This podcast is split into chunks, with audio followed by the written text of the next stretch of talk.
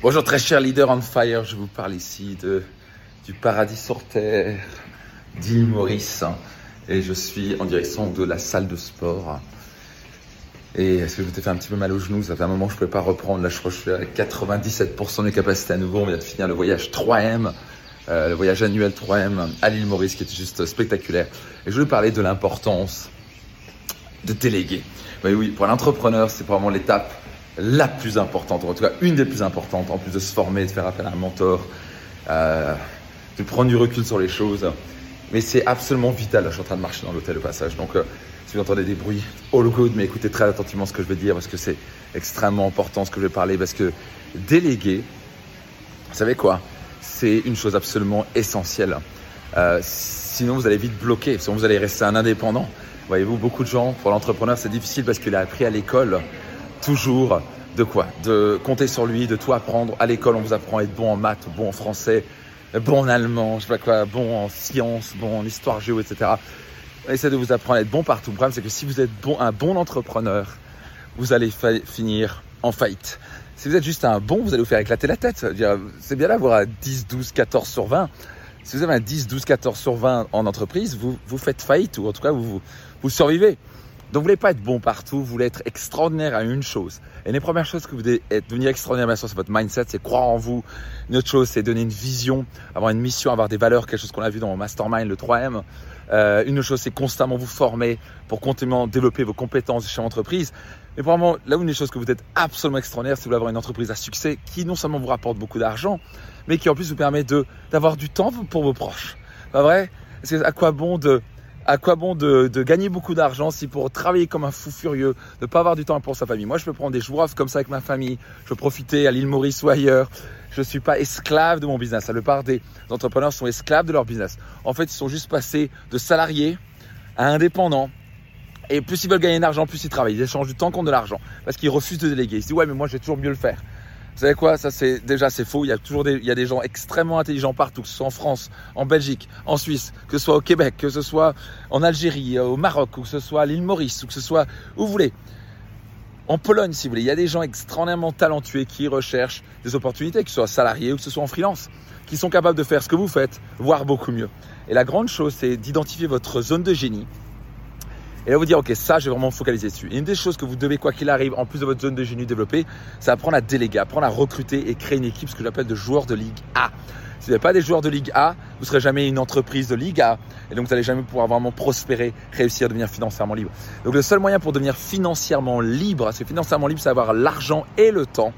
C'est avoir ces deux éléments-là. Si vous avez que l'argent, vous travaillez comme un fou, vous voyez pas votre famille, c'est bien, vous avez de l'argent, mais à quoi bon? Alors, c'est OK de faire ça 3-4 ans. Mais si vous travaillez juste comme un fou non-stop, et non d'entrepreneurs qui sont esclaves de leur business, vous voulez absolument pas devenir ce type d'entrepreneur. Et ensuite, vous devez avoir le temps. Et pour cela, vous n'avez pas le choix. Vous devez mettre des systèmes en place. Vous devez automatiser par des process et des logiciels. Vous devez aussi faire confiance à une équipe. Vous devez recruter et faire appel à une équipe. Donc, notez ça attentivement. Seul, vous allez aller nulle part. Vous devez absolument être capable de faire confiance à une équipe et de commencer à déléguer les tâches. Ça commence par l'administratif, la comptabilité. Euh, si vous n'êtes pas très fort en marketing et vente, alors soit vous vous formez à fond, soit il faudra déléguer cette partie-là.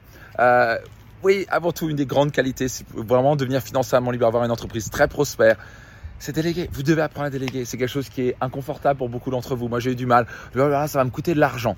C'est une grosse excuse qu'on a. Ça va me coûter de l'argent. Non, ça vous coûte de l'argent à ne pas recruter. Parce que pendant ce temps, vous faites des tâches complètement ridicules, classiques d'un entrepreneur. Nombre de gens que je vois comme ça. Et par exemple, un coach ou un consultant, euh, par exemple, qui, et qui essaie de se faire son propre site internet ou ses propres pages de capture ou son propre lead magnet ou son e-book, ce genre de choses. C'est une absolue catastrophe. Ça va ressembler à rien du tout.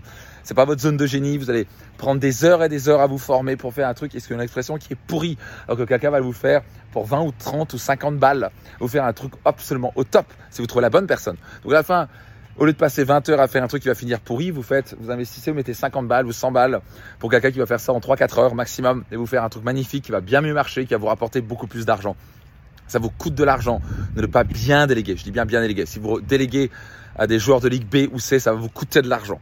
Ça va être violent parce que vous allez récupérer, vous allez perdre de l'argent, vous allez et vous allez récupérer leurs conneries parce qu'ils sont pas compétents. Vous voulez absolument recruter des gens au top qui savent vraiment de quoi ils parlent.